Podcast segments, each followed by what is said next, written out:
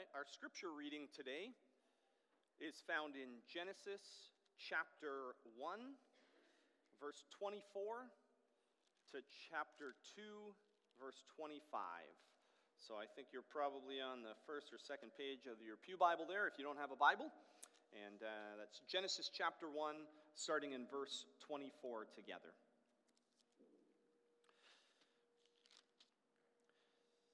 And God said, Let the land produce living creatures according to their kinds, the livestock, the creatures that move along the ground, and the wild animals, each according to its kind. And it was so.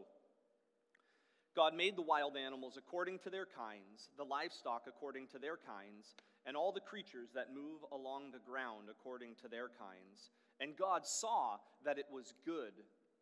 Then God said, Let us make mankind in our image, in our likeness, so that they may rule over the fish in the sea and the birds in the sky, over the livestock and all the wild animals, and over all creatures that move along the ground. So God created mankind in his own image. In the image of God, he created them. Male and female, he created them. God blessed them and said to them, Be fruitful and increase in number Fill the earth and subdue it. Rule over the fish in the sea and the birds in the sky, and over every living creature that moves along the ground. Then God said, I give you every seed bearing plant on the face of the whole earth, and every tree that has fruit with seed in it. They will be yours for food.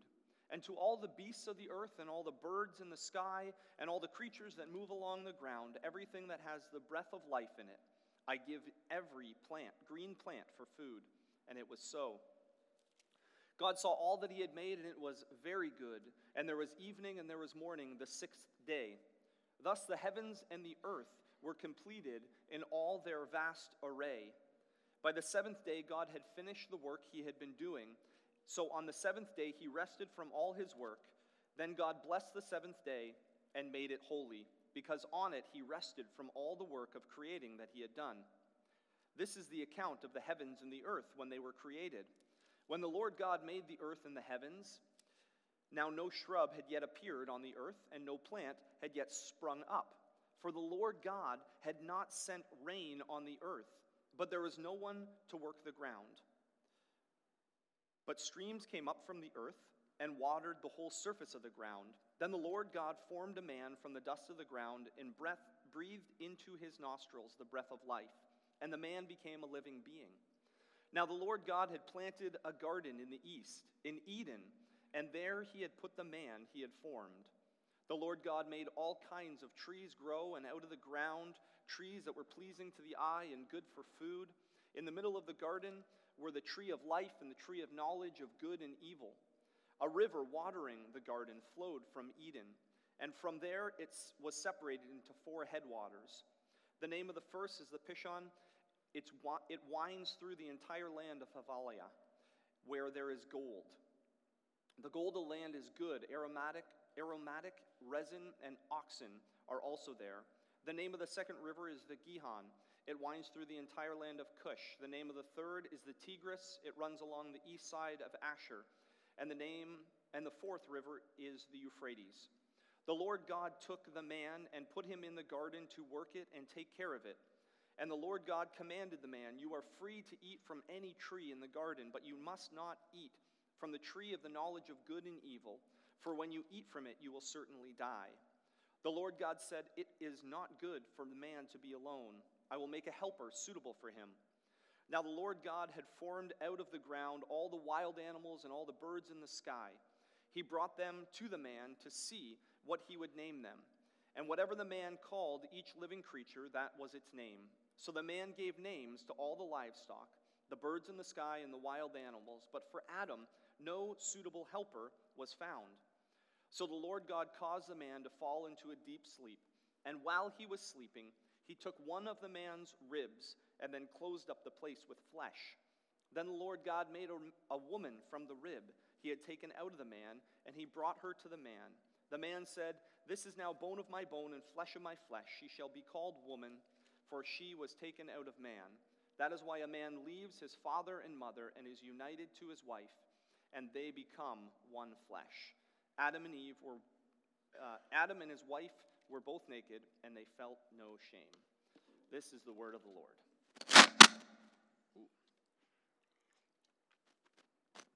So today, we are starting a new series in the book of Genesis. The passage that I just read, we are not going through all of it today. Uh, so fear not. We are not unpacking all of that.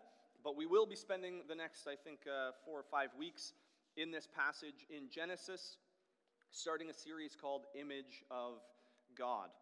And so we're going to jump in today. Uh, this past summer, my girls were both in a circus camp. Um, and so they went to this circus camp, they learned how to tumble, and uh, they learned different things. Each of them were able to pick kind of one circus skill, uh, not the trapeze or like putting your head in a lion, not quite that extreme, but uh, they were able to, one of them picked to work on the silks, which is like a long piece of uh, cloth, and you twist yourself around and do all these things. And the other one was a hoop that's also off the ground, and you play on that. And so all week long, they kind of focus on this one area, and together they're kind of just building some skills. He knows you and he values you. He's, he doesn't pick one over the other.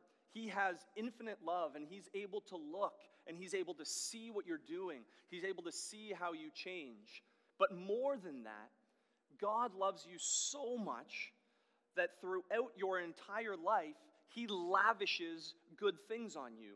He causes the sun to shine. He causes the plants or the water to come down.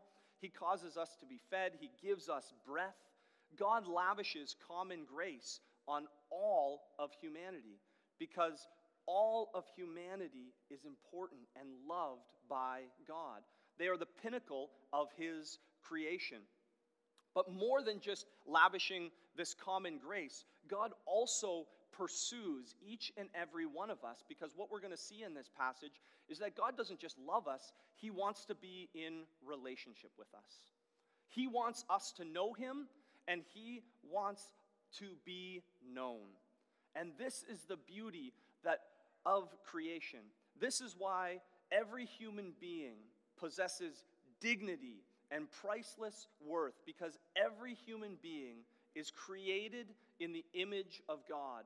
They are created to glorify God and they are created to enjoy relationship with God. And so that's where we get to look today. This is the central part. So if you, um, I know some of you like to joke that when I preach you fall asleep. So if you want to fall asleep, that's fine. Just know this that God loves you so much and desires to be in relationship with you, that He created you in His image. And because of that, you are unique and special. That image has been marred by sin, but God has sent His Son, Jesus, the perfect image to love you, to die in the place for your sins, so that you can be in right relationship with Him, so you can love God. And what we're going to see in this passage that ultimately loving God and realizing that we're created in the image of God means that we also love each other, that we love others who are created in the image of God, that we see that they possess dignity, that they possess priceless worth simply because they are created in the image of God for no other reason. Not because of their status, how much money is in their bank account, how many social media followers they have, whatever you've achieved, where you're living, if you, all of those things. You have priceless value because you are created in the image of God. We have in our own statement of faith we kind of lay this out as well. And we talk about, in our statement of faith, you can see it on our website, about how humanity is important. We say, we believe that God created humanity in his own image to glorify and enjoy him forever. We believe that because we were created in the image of God, we were created to work, to be creative, to care for and cultivate the earth. And we're going to talk about some of those things in this series coming up about work and relationships and marriage being created, male and female, all of these different things. But today, we're going to talk about how we also believe that we are made in the image of God, and the value, dignity, and personhood of human life comes from God. He knits us together in our mother's wombs and numbers our days according to His will. And so that's what we're looking at today. So Genesis chapter 1, verse 26 and 27 is where I'm focusing today, so don't worry about everything else right now. And it says this God said, Let us make mankind in our image, in our likeness, so that they may rule over the fish in the sea and the birds in the sky, over the livestock and all the wild animals, and over all creation that move along the ground. So God created mankind in his own image. In the image of God, he created them. Male and female, he created them. Now, as we jump into this passage, the idea here is image of God. In Latin, it's imago Dei. You've probably heard that before. It's from the Latin translation of Scripture. Uh, imago Dei is image of God.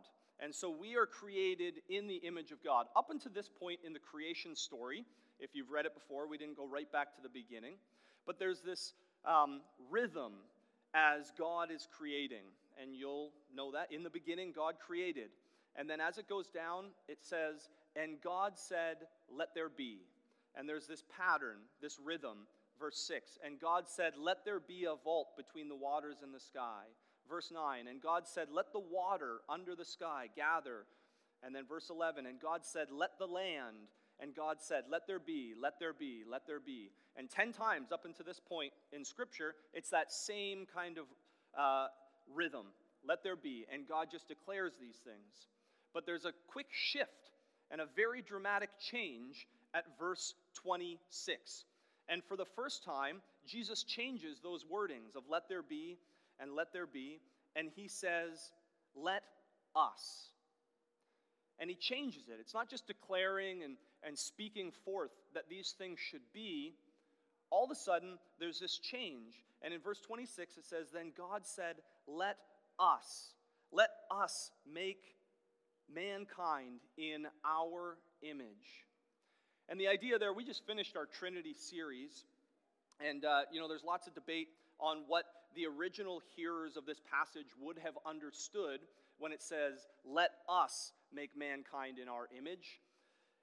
The, the, the short of it is, when we are on this side of the cross, when the true and full mystery of Christ has been revealed, we fully understand that let us make mankind in our image is the idea there that the Trinity, that we were created through the Trinity, the Trinity spoke us and created us into being, that God the Father, God the Son, and God the Holy Spirit together in eternity past spoke like created us. That's what we see right here. And so as this goes on, it says, Let us make mankind in our image. You know, as it, if you jump ahead in Genesis a little bit to Genesis chapter 5, verse 3, it's this idea that God has taken his image and passed it on to us. Now, obviously, the big question is how does God pass on his image to us? Now, there are volumes and books and all these things that you can read and study on what exactly, what is that one or many particular parts of the image of God that have been passed on to us. How do I, or how am I, made in the image of God? What are those exact kind of things? Is it my intellect? You know, is it my holiness, my righteousness, the idea of knowing right from wrong? Is it my looks or your looks? You know, what is it that separates us, or what is it that makes us in the image of God? And, you know, there's lots of uh, debate over all these things. But at the end of that discussion and kind of jumping down is that God has made us in his image. And if you've ever, uh, I don't know if you've ever like made a landscape or you take a picture and you printed up something or if you've seen a statue before, a statue is made to resemble something, right? A picture, if you take it and you have it, everybody has a camera now almost, um, that image reflects what you took an image of. It's supposed to um, depict clearly what it was. If I were to paint a picture, or if you were to paint a picture of me, um, if it was a good picture, uh, for future generations, they would see that it resembles who I am, and maybe you could pick me out of a crowd, right? And so the idea here is that God's creation were made to resemble Him in all that they are, in all of the ways that they're made. God has made us to, in, in many ways, reflect who he is, who his image is. And up until this point, you know, God hasn't made anything in his image. The only thing he has made in his image, this is where the break is, is us, is his creation, human beings. And because of that, because we're made in his image, in the image of God, God who is perfect and holy and righteous, we have value. He has set us apart over and above all of the other creation. He has made us unlike all other animals, and He has set us forth, created us to display His glory. So, as we continue on in this passage, what I want us to see is that we are created in the image of God. But one of the interesting and unique things that Genesis reveals to us about us as being in the image of God is that He has also placed us in relationship with Him. You see that in Genesis chapter 1 and 2, where there's this ongoing dialogue, this, this amazing reality that God created us to reflect and, and be um, little image bearers of Him, and we'll talk about that in a sec. But He didn't just create us and said, go run around like the squirrels and the raccoons and jump into garbage cans and all of those kind of things. He uniquely created humans to be in relationship with Him. We see them walking in the garden together. We see them talking together. We see them interacting together. God is um, intimately concerned with their, um, their well being. He lavishes them with good things. Even after the fall, his first act of grace to them is to create clothes for them. Right? We heard at the end there, they felt no shame, they were naked. After the fall, they feel shame and naked. God doesn't just create us me and you and all of us and all the people in the world. And he just says, Go run and be free. Yay. You know, when you take your goldfish and you're done with it and you let it free in the wild. Um, you know, he doesn't just do that. God says, I have created you and I want to be in relationship with you. You are made in my image and I want to be in relationship with you. Um, we recently finished our study in the book of Ecclesiastes as well. And uh, in there, there's a verse in Ecclesiastes 3:11 that just talks about how God has placed eternity in the hearts of mankind. God hasn't placed eternity in the hearts of animals. He didn't place it in my dog Winchester. My dog Winchester, he, you know, dogs just follow whatever is going on. They're not thinking. Uh, I like to think that they know more than they do, but they don't. God placed eternity in our hearts. Dogs aren't pursuing a relationship with God. God's not pursuing a relationship with them, He is pursuing a relationship with us. And He has made us to pursue a relationship with Him as well. And so every single human being has been made in the image of God to be pursuing Him. God pursues those who bear His image, right? That's why He's pursuing them, because we are called to reflect well what His image is, to portray Him well.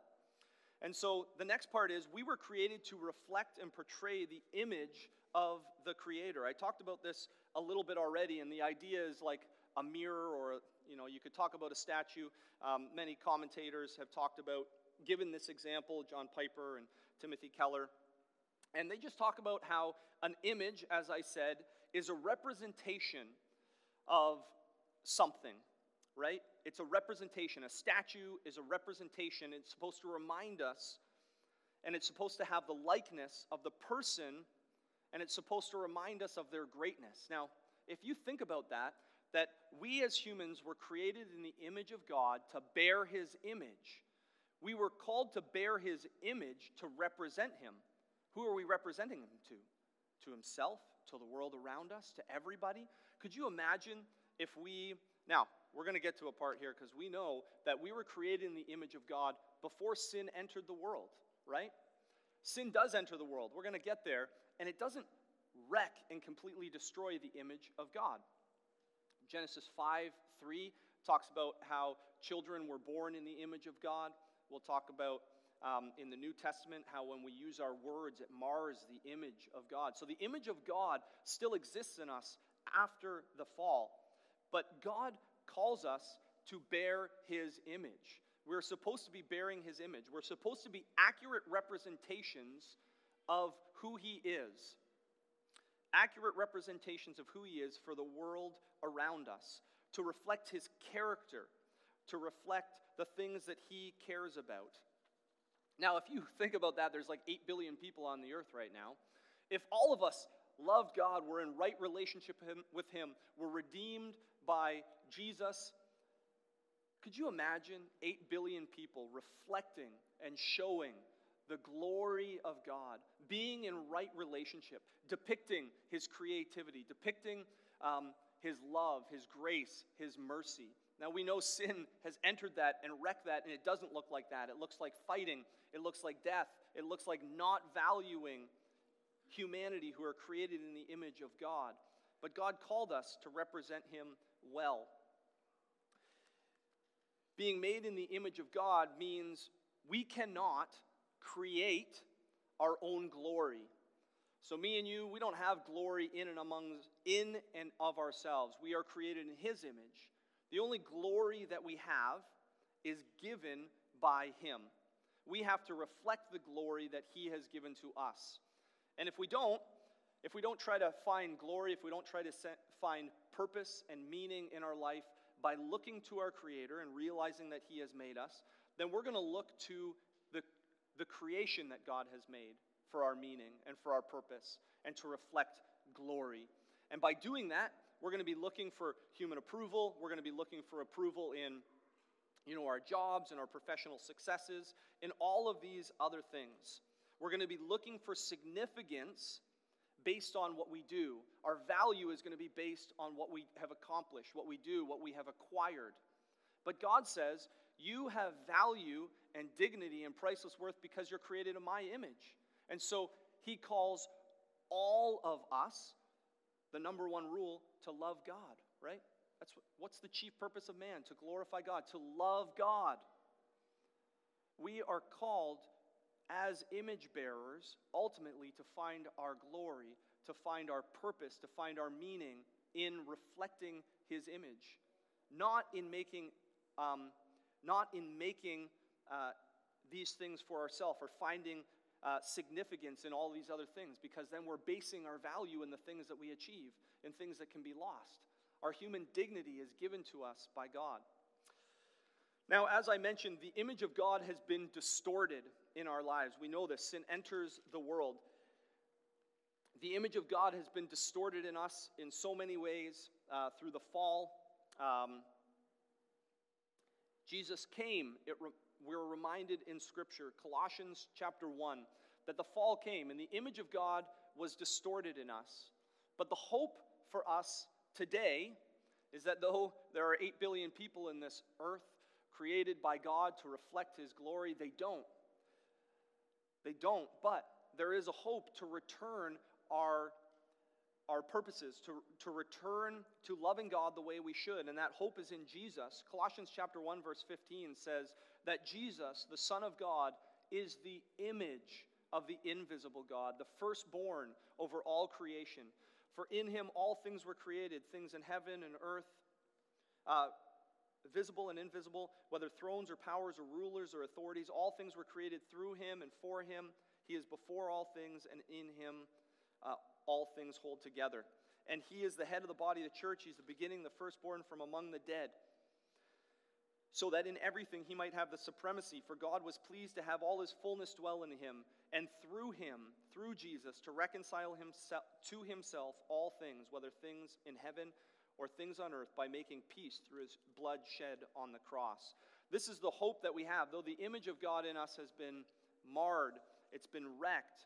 Colossians reminds us that Jesus sent his son Jesus to be the perfect image bearer for us so that we can put our hope in him that that relationship that God is pursuing with us and then that he is pursuing with us that is made complete by Jesus' death on the cross, that his blood shed for our sins redeems us. It reminds us, it shows that we can then be in right relationship with God. And when we are in right relationship with God, then we can uh, more fully understand and appreciate that every human being possesses dignity, that God created each of them in his image, that every human being is worth, is priceless, that every human being is created to glorify God and to be in close relationship with Him. As we, this passage, as we think about the image of God in humanity, it also gives us dignity and intrinsic value. And now, so the Bible says that every human being is made in the image and the likeness of God. And so every human being is made to reflect God's image, you know? No other thing in creation really reflects it the same. Rocks aren't called to reflect the beauty in the same way of who God is. They're not made in the likeness of God. They are created by God, but they don't reflect his intrinsic qualities. Being made in the image of God separates humanity from the rest of creation. Humanity is the pinnacle of all that God created. We're called to be image bearers, meaning that all of humanity, all children, the little children that ran out here, uh, you know, the new baby that was just born to our congregation um, just this week, whether in the womb or out of the womb, all adults, however old, all men and women, all ethnicities, all people groups, all able bodied and disabled people, all incarcerated and free, have inherent and equal value and worth. Humans do not earn their dignity, is what this means. They don't earn it through their work, you don't earn it through your positions. Rather, dignity and value are given to each of us by God. So, human dignity impacts, obviously, not just how we see ourselves, but the golden rule love God and love others, right? God has created us in his image, not just to love him and be in relationship with him, but to be in right relationship with each other as well, to value human life because he values human life, because value life is because, because human life is made in the image of God. We're not called to mar the image of God. We're called to love and respect him above everything else. And so we are called to love each other here. Human dignity impacts how we treat other people. Since all people are made in the image of God, they all deserve to be treated with dignity that that image that God has put on everybody affords. And so, um, this belief affects our view of how society responds to human needs, to those who are sick, imprisoned, bereaved, poverty stricken, defenseless. As Christians, we should seek to shape the world around us to preserve human dignity now, I know that in our society today, that path forward of upholding human dignity is hard. It's not clear and it's not straightforward um, because to the world around us, the value and rights of everybody is held in higher regard than the fact that God has created all people in his image. And so,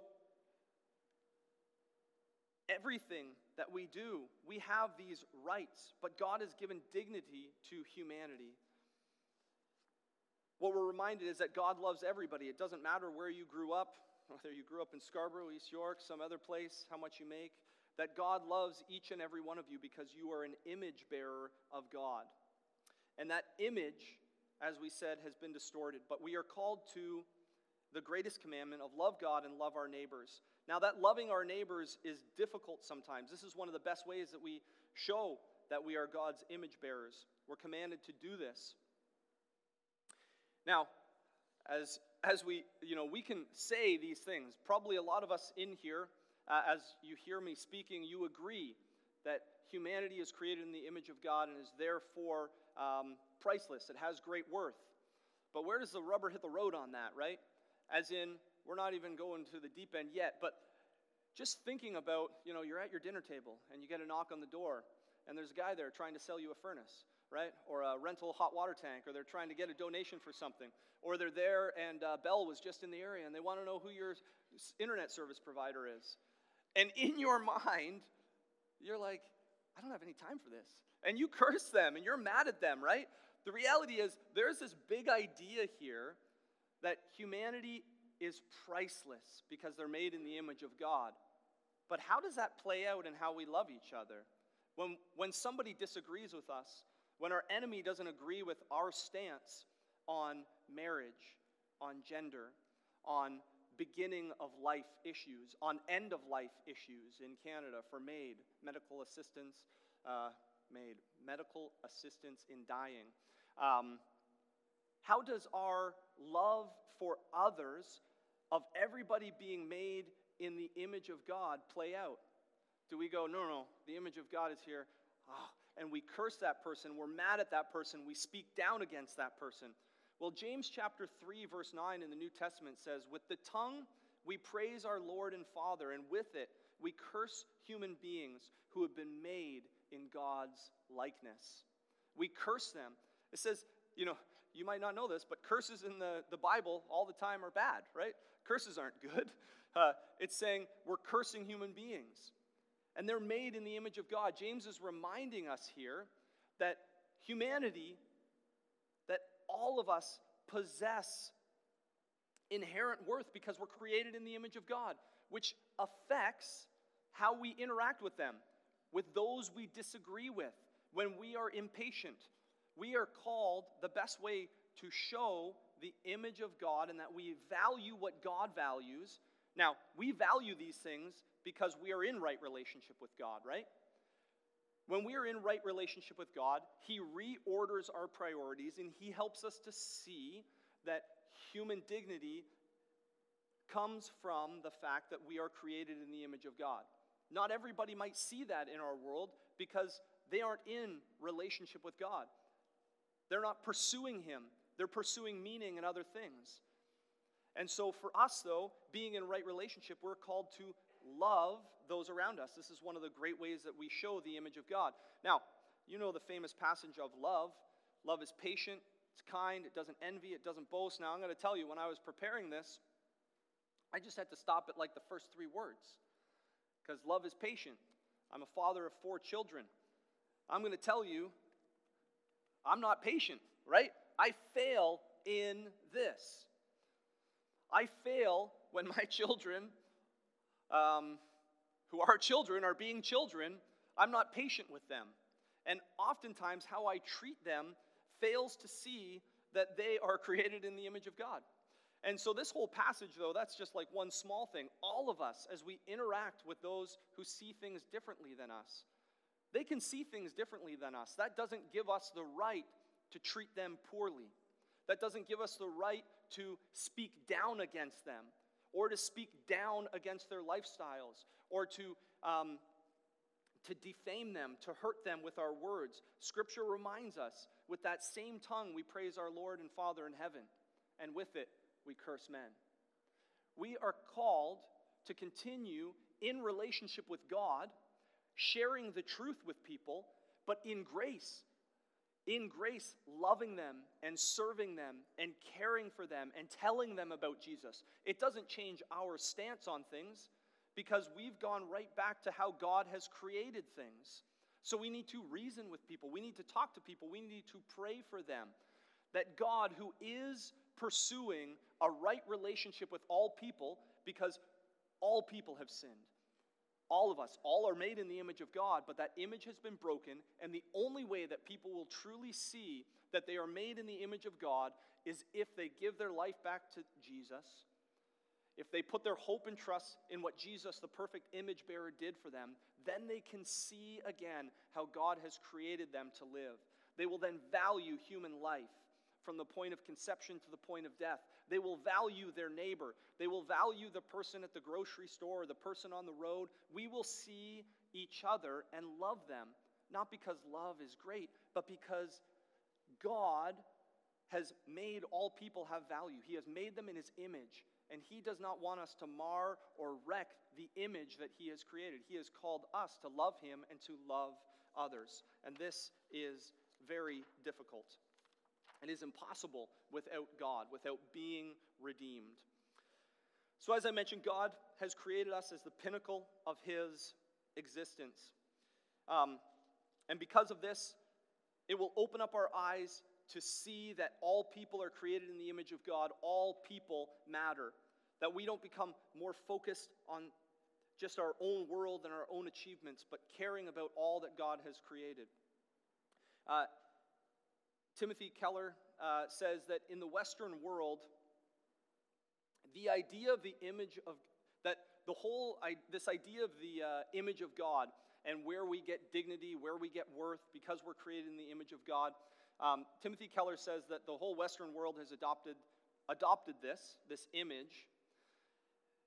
And when you do adopt this image, what happens is, if you believe in the image of God, the circles of protected life continue to expand.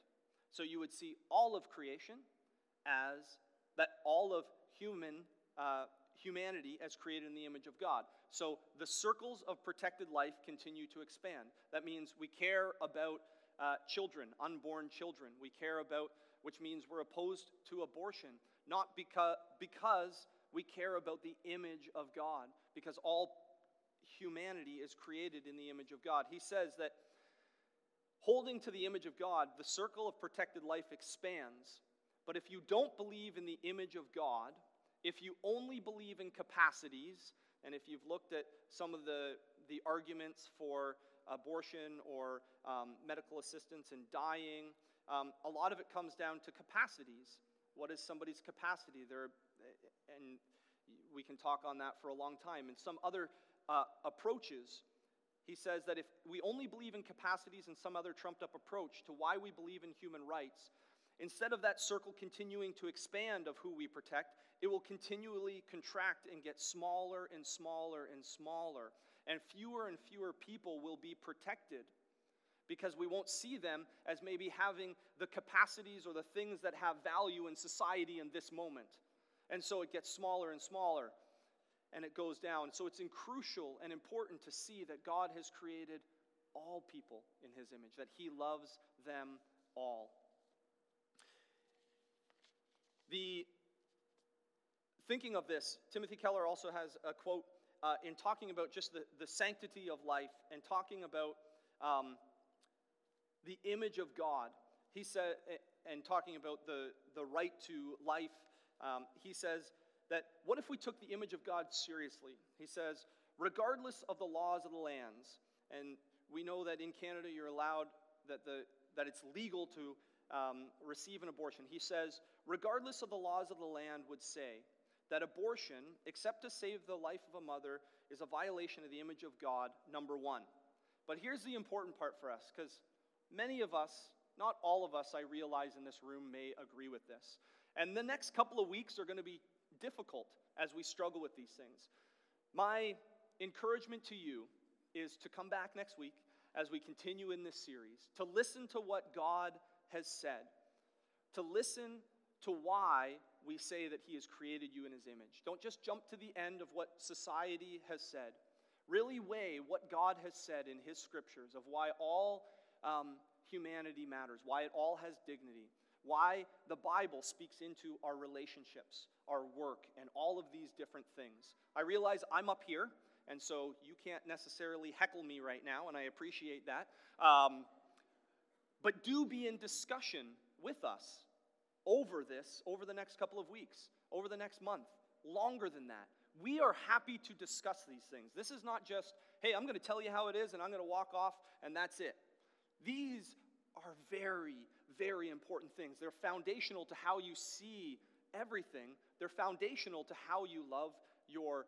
Um, the people around you that God has placed. They're foundational to how you see the beginning of life, the end of life, and everything in between. And so wrestle with these with us. Don't just write them off because they sound different. And we are happy to hear your feedback.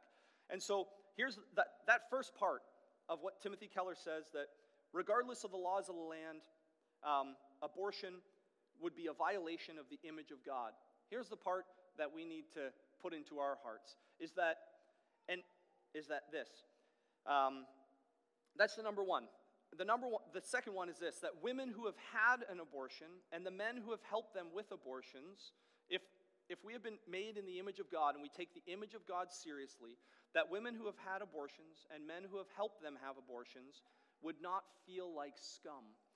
Because James chapter 3 verse 9 says, you don't disdain, you don't demonize, you don't curse, you offer grace to everyone so if we believe in the image of God and we say abortion is wrong, we wouldn't make fe- people feel like they that had an abortion feel like terrible scum. We wouldn't be single issue people over anything. We would care about the poor, the weak, the marginalized. We would care about all of these different things. We would care about the person, not just the issue. God says no to certain things because He has created people in His image. He values them, they are His image bearers. He is seeking to be in right relationship with us. The only way that is possible is when we yield our lives to Jesus, the perfect image bearer, the one who lived a perfect life, died for our sins, and brought us back into right relationship with, with Him. And the Bible tells us constantly that we are being, as Christians, we are being remade into the image of God. He is changing us day by day so that we will be bringing Him glory. The image of God is foundational to all that we do as Christians, all that we do as human beings.